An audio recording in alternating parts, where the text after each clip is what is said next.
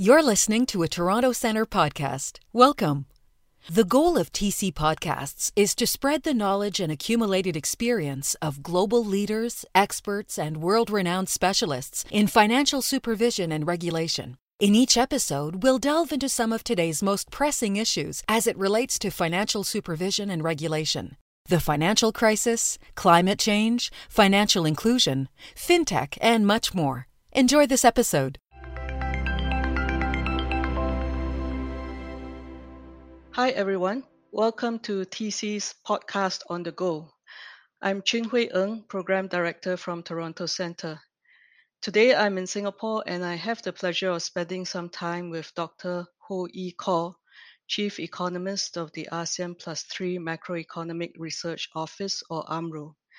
We will be talking about the impact of the COVID 19 pandemic on Asia's economic outlook and financial stability. And AMRO has just published its assessment of the situation in its annual flagship report, the ASEAN Plus 3 Regional Economic Outlook, or AREO 2020. So, Dr. Khor, welcome and congratulations on the publication of AMRO's flagship report this year. Thank you, uh, Chung Hui. Thank you for inviting us to join this podcast. Thank you. And just a short introduction about AMRO. AMRO is an international organization established to contribute towards securing macroeconomic and financial stability of the ASEAN plus 3 region.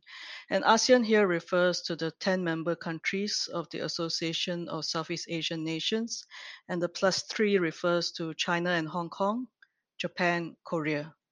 AMRO's mandate is to conduct macroeconomic surveillance, support the implementation of the regional financial arrangement, which is the Chiang Mai Initiative Multilateralization or CMIM, and to provide technical assistance to its members.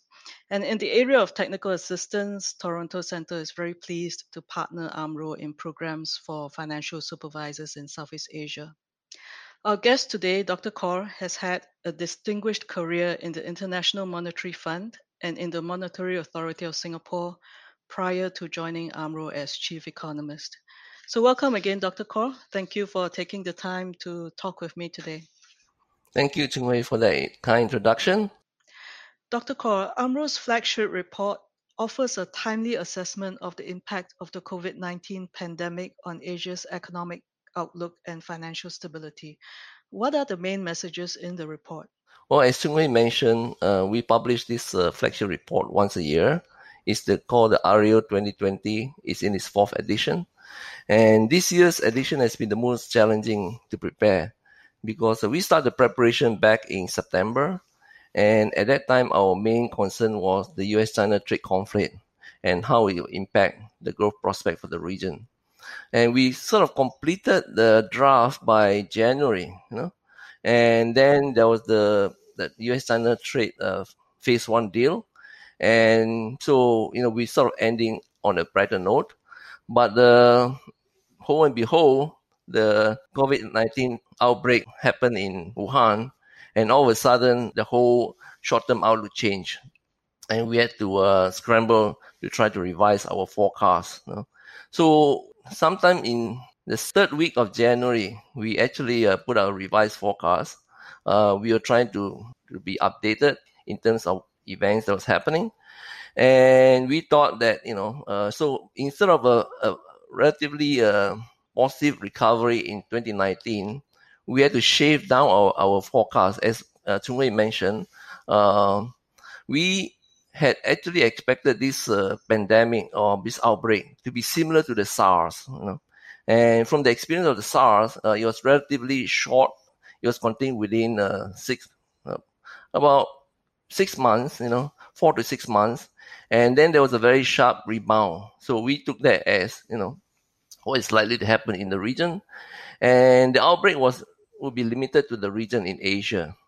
Uh, we didn't expect the outbreak to spread so very rapidly to you know Europe and then on to the US. Uh, so it was a totally different type of uh, uh, infection than we had expected. And because of that, uh, we had to keep changing our updating and we finally had to cut it off on March 16. Um, and because the virus was just moving too fast for us, uh, as uh, Dr. Fauci, uh, you know, the famous health expert, the White House said, uh, the virus set the timeline, not us. So we had to keep, you know, moving with the virus. And so we finally had a cut-off date on March March 16, and that's the, that's what you see in the REO report uh, when you look at it uh, in terms of the forecast and the outlook. Uh, but when we launched the report uh, just uh, last week, uh, we updated all our forecasts with the latest data available, and you can see that two weeks make a huge difference in terms of the uh, outlook and the projection. Um, so that's where we are today, and I'm sure that you know, and we and that outlook actually assumes a relatively mild global recession. And I think you know many analysts, including the IMF, are now saying that this could be even worse than the uh, uh, the global financial crisis in 2009. So it's very likely that we have to re- review the outlook and and uh, revise it again uh, very soon. Thank you, Dr. Khor, for walking us through the assessment. Uh, certainly, the virus has uh, set the timeline for all of us, and it must be very challenging, as you said, to uh, keep uh, forming and reforming uh, the assessment of the outlook and implications for financial stability. Now, it seems from what you said that you're expecting a kind of uh, V-shaped recovery um, predicated on the mild recession in the rest of the world. So you're expecting a quick rebound for Asia, led by manufacturing, and that was informed by, in part, by what you said, uh, experience of a quick rebound for Asia during the outbreak of SARS, which is the severe acute respiratory syndrome in 2003. Um, but this time with COVID 19, could you talk more about what are the risks to this uh, quick rebound that you're foreseeing? What are the risks to a quick recovery in Asia? That was the assumption, as I mentioned earlier, uh, when we when we were revising the forecast, uh, you know, and we heard about the outbreak in China, that it would be very similar to the experience of SARS, and you know, but you know, this uh, SARS turned out to be much more infectious and has spread across the world, and so we are now seeing Europe and now and then the U.S. Uh, struggling to contain the, the, the virus.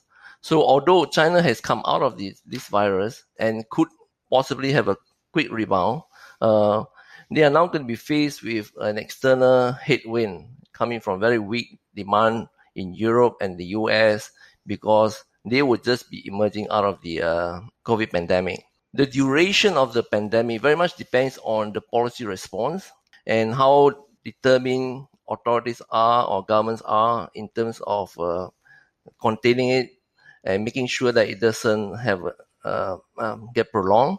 Uh, so that's one of the uncertainty that we have, and because of that, I think the the the rebound in in Asia is going to be much uh, slower.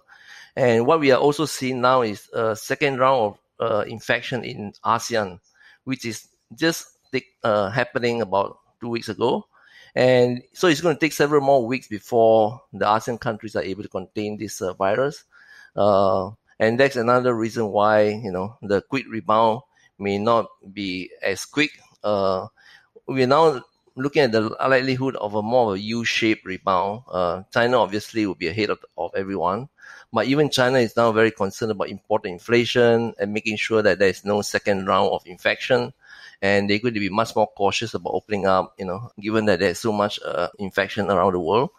So if you look at our projection, uh, instead of uh, initially we were thinking that this year we might be able to achieve 4.2% growth. Okay, Uh, we revised it down from 4.9% in the flagship report, but because of the spread of the pandemic to Europe and, and US and the likelihood of global recession, we have now revised down the growth for the region to 2%.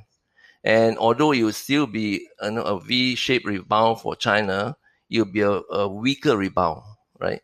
So for the region as a whole, we are looking at a 2% growth. And that assumes, again, also a, a, a rebound for ASEAN countries, but that's going to take place in the third quarter rather than in the second quarter.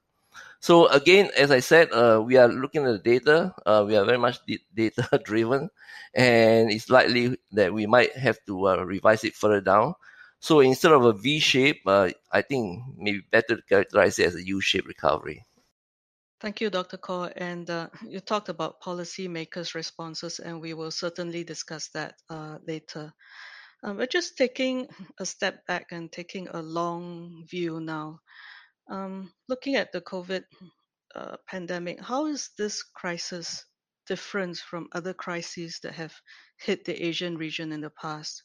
Uh, the Asian financial crisis about 20 years ago, and also um, the global financial crisis about 10 years ago. Although you know that uh, did not originate in Asia as the Asian financial crisis, but nevertheless, uh, Asia was uh, also felt the fallout from the global financial crisis. So how, how is this uh, COVID-19 pandemic, the health crisis engendered here, how is it different from these other crises? Very different in a way. Uh, they are both, you know, unexpected shocks. Uh, but the Asian financial crisis and the global financial crisis are financial crises. Yeah. Whereas the, the COVID pandemic is really a health crisis, right? It originates from a virus that is very infectious and is spread across the world. Obviously, uh, dealing with the trying to contain the crisis would have a you know implication for the economy and and the financial system, right? But those are fallout from having to contain the crisis. Uh, it didn't originate in the financial sector. So in the in the Asian financial crisis, you know, as in the uh, uh, global financial crisis, the the underlying cause was excessive leverage, right?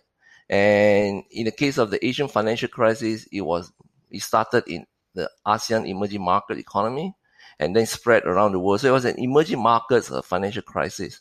The global financial crisis, uh, the epidemic, the epicenter was in the US, and then it spread around the world because of uh, risk aversion and a demand for liquidity.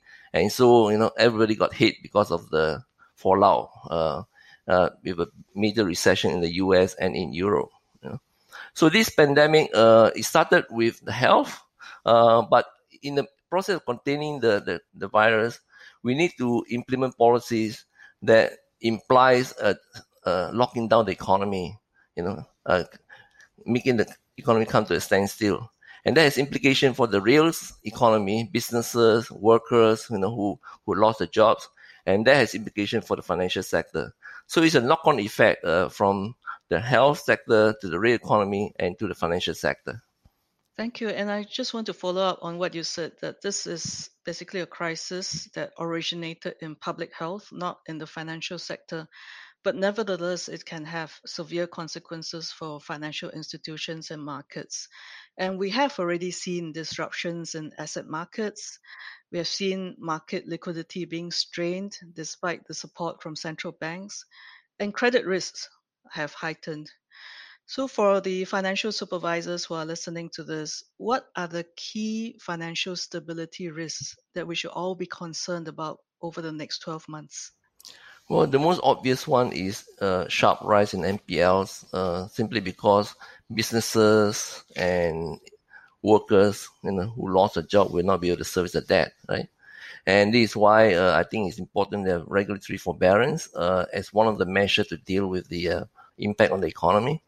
Uh, but you know we have seen this before uh, in the previous crisis where you know there's a need for regulatory forbearance uh, to some extent, uh, and so it means that the balance sheet of the financial system of the of the banks uh, and also the financial institution are going to be impaired, right?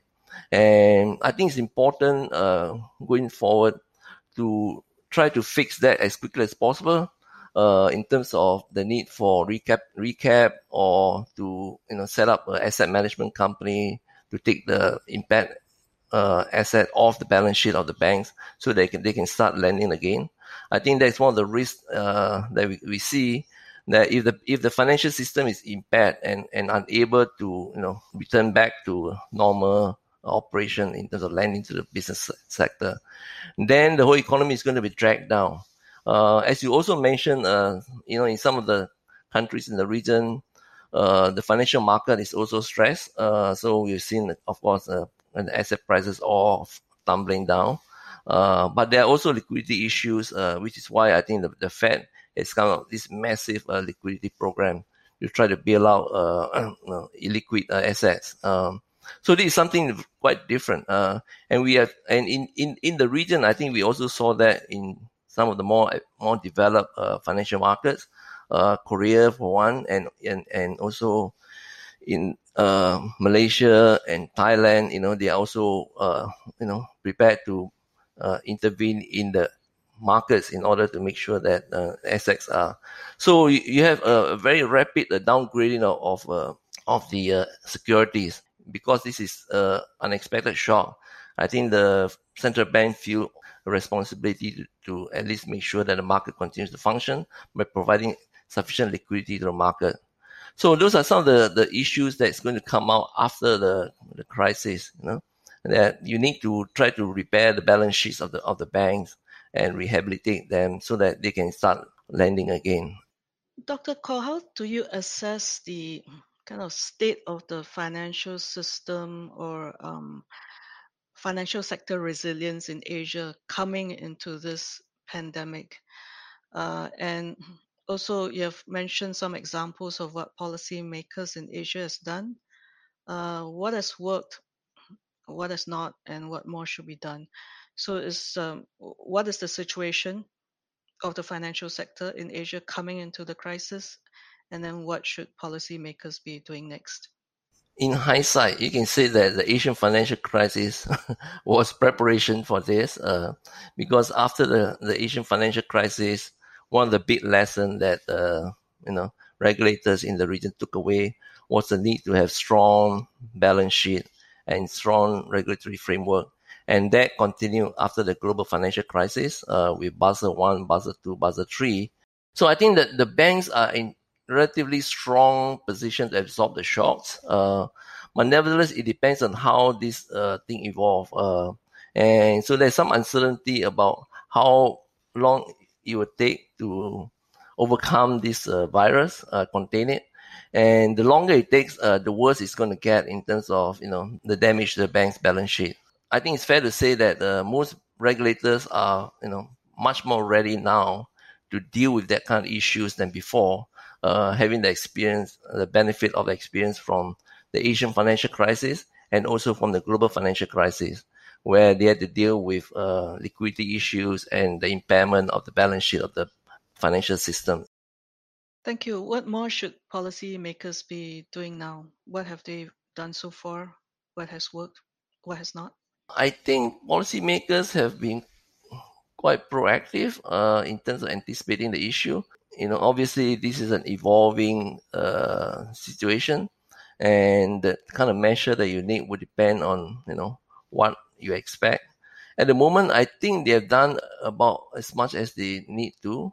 Uh, but I know from from reading the press, the newspaper, and that, uh, for instance, the Bank of Thailand is now even looking at you know beyond this to see how they might need to have a quantitative easing program, and this would be, you know, quite a big move on the part of the central bank, you know.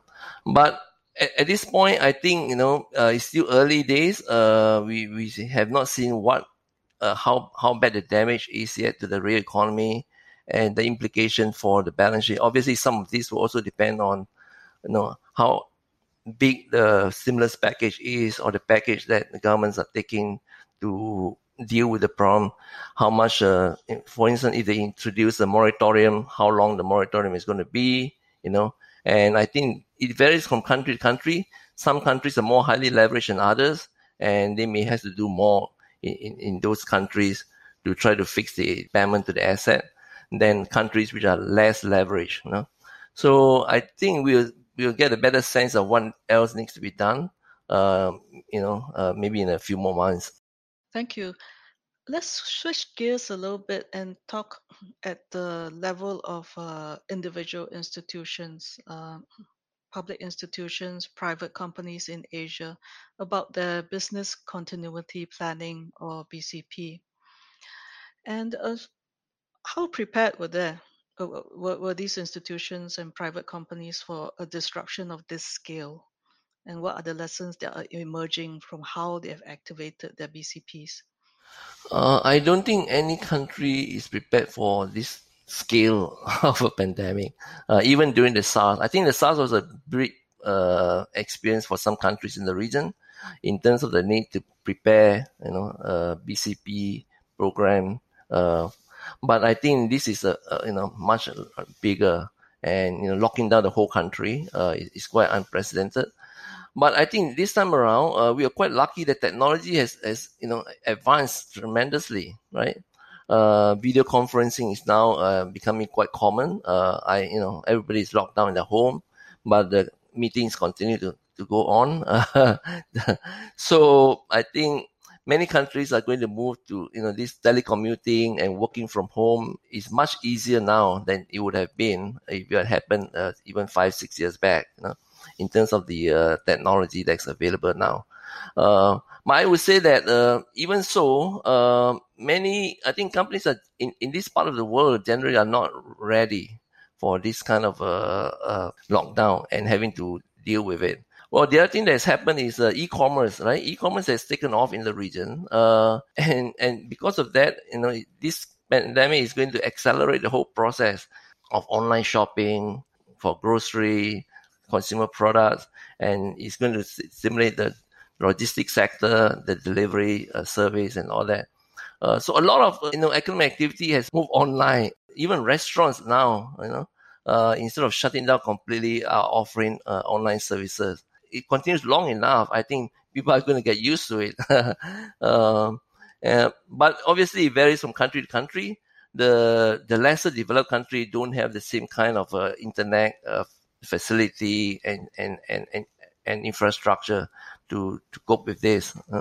Uh, but I think the the trend is very clear that uh, there's going to be a lot more of uh, online activities and businesses uh, you know, than before. But of course, there are certain services that will be very badly hit, like the airlines, you know, and that you cannot do online. Some of which, of course, the business can conduct online, but tourism is by nature, you know, uh, an experience that you have to like, it require you to be there. Uh, much harder to do it virtually. So yes, I, I, I think businesses are generally not ready. Although I think we are quite fortunate that technology is much more you know advanced and able to help us to bridge the gap uh, a lot better.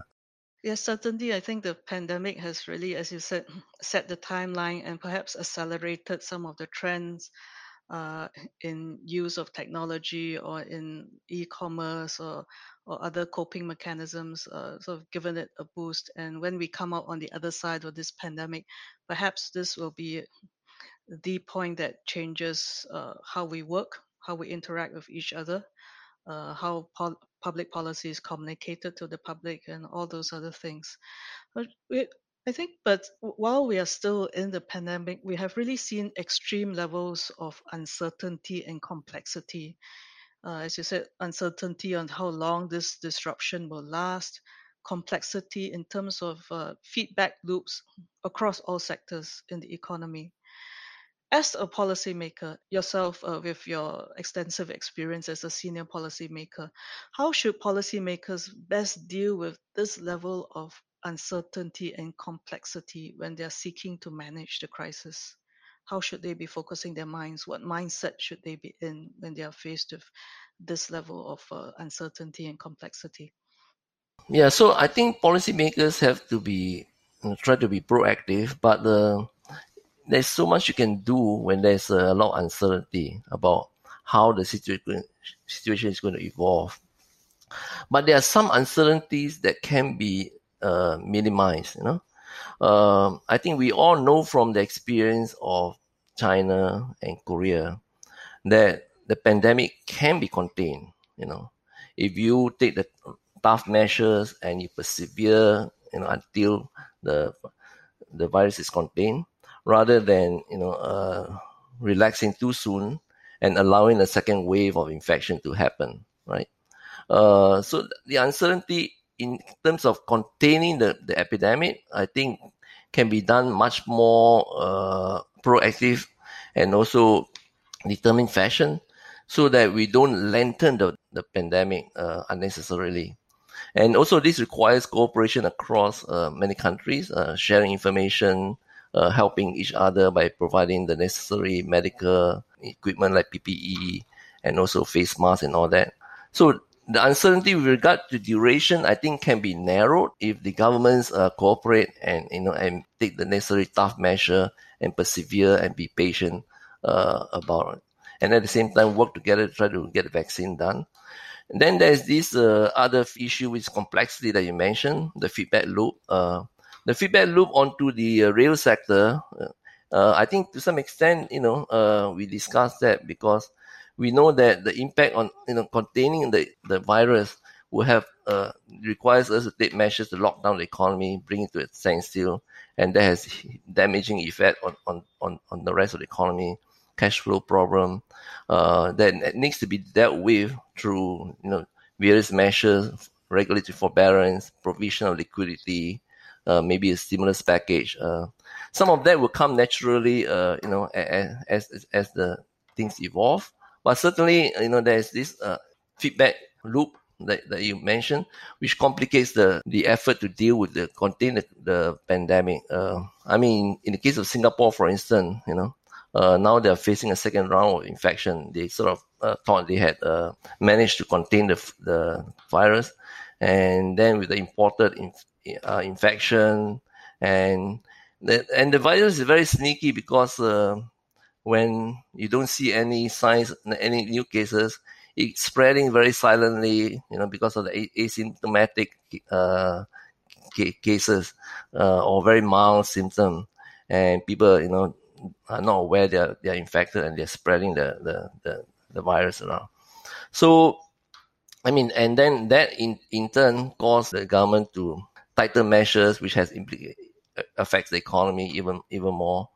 So, but you know, it's, it's a game in, in a way uh, between the the po- the policy maker and the virus, and you know how you play the game. I think the, the, the, way to play the game is that you know you we know what needs to be done and we do it and in a determined fashion and not let you know let go until we finally uh, manage to contain the, the, virus.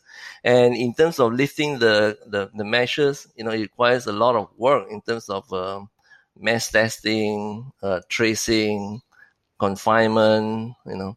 Uh, and until a vaccine is developed, I think we, we may have to do a lot of that, uh, you know, in order to uh, uh, allow the, the economy to function and at the same time contain the, the virus.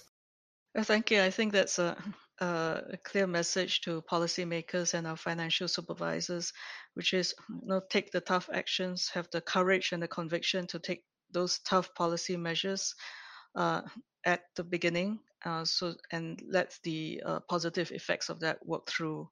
Uh, despite the complexity and the evolving situation. And also, I think another valuable message I got out of this was uh, the importance of coordination among policymakers and across countries, you know, in their measures, and also communication of what's happening, even though, uh, even as these uh, tough measures are being taken uh, for public support of these measures. So, any closing thoughts for our listeners here, Dr. Khor? Um, just want to say that uh, the longer term prospect for the for the region, you know, I think uh, you know that that's that's the topic for our second chapter because we were looking at the challenges facing the region and what the longer term prospect might be and what are some of the global uh, you know drivers or trends.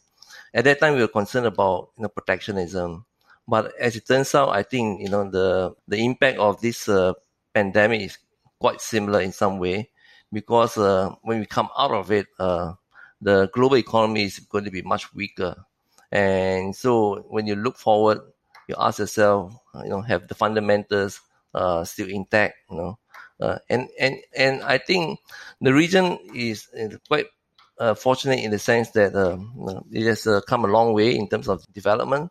Uh, it, in some areas, it's already at the frontier of technology, and it has also a very large rising middle class, which can help to support uh, re- domestic and regional demand. So you know, while growth going forward may be weaker than before, I think it's going to be relatively uh, robust. Uh, so you know, I, I think my my view is that we need to take, be resolute in terms of containing the virus. But when we come out of it, you know, at least uh, the prospect is still there that uh, the region can leverage on its strong fundamentals to uh, grow at a relatively healthy rate. Yeah. Thank you very much, Dr. Khor. The messages of uh, COVID-19 pandemic has been a shock to Asia and the world, but Asia has the buffers, it has the fundamentals to ride this through with uh, action from the policymakers and support from the public in Asia. Thank you very much again. Thank you, Junwei. Thank you. I'm here today in Singapore with Dr. Hoe Ee Khor, Chief Economist of the ASEAN Plus 3 Macroeconomic Research Office. And you've been listening to a Toronto Centre podcast on the go. Thank you for joining us.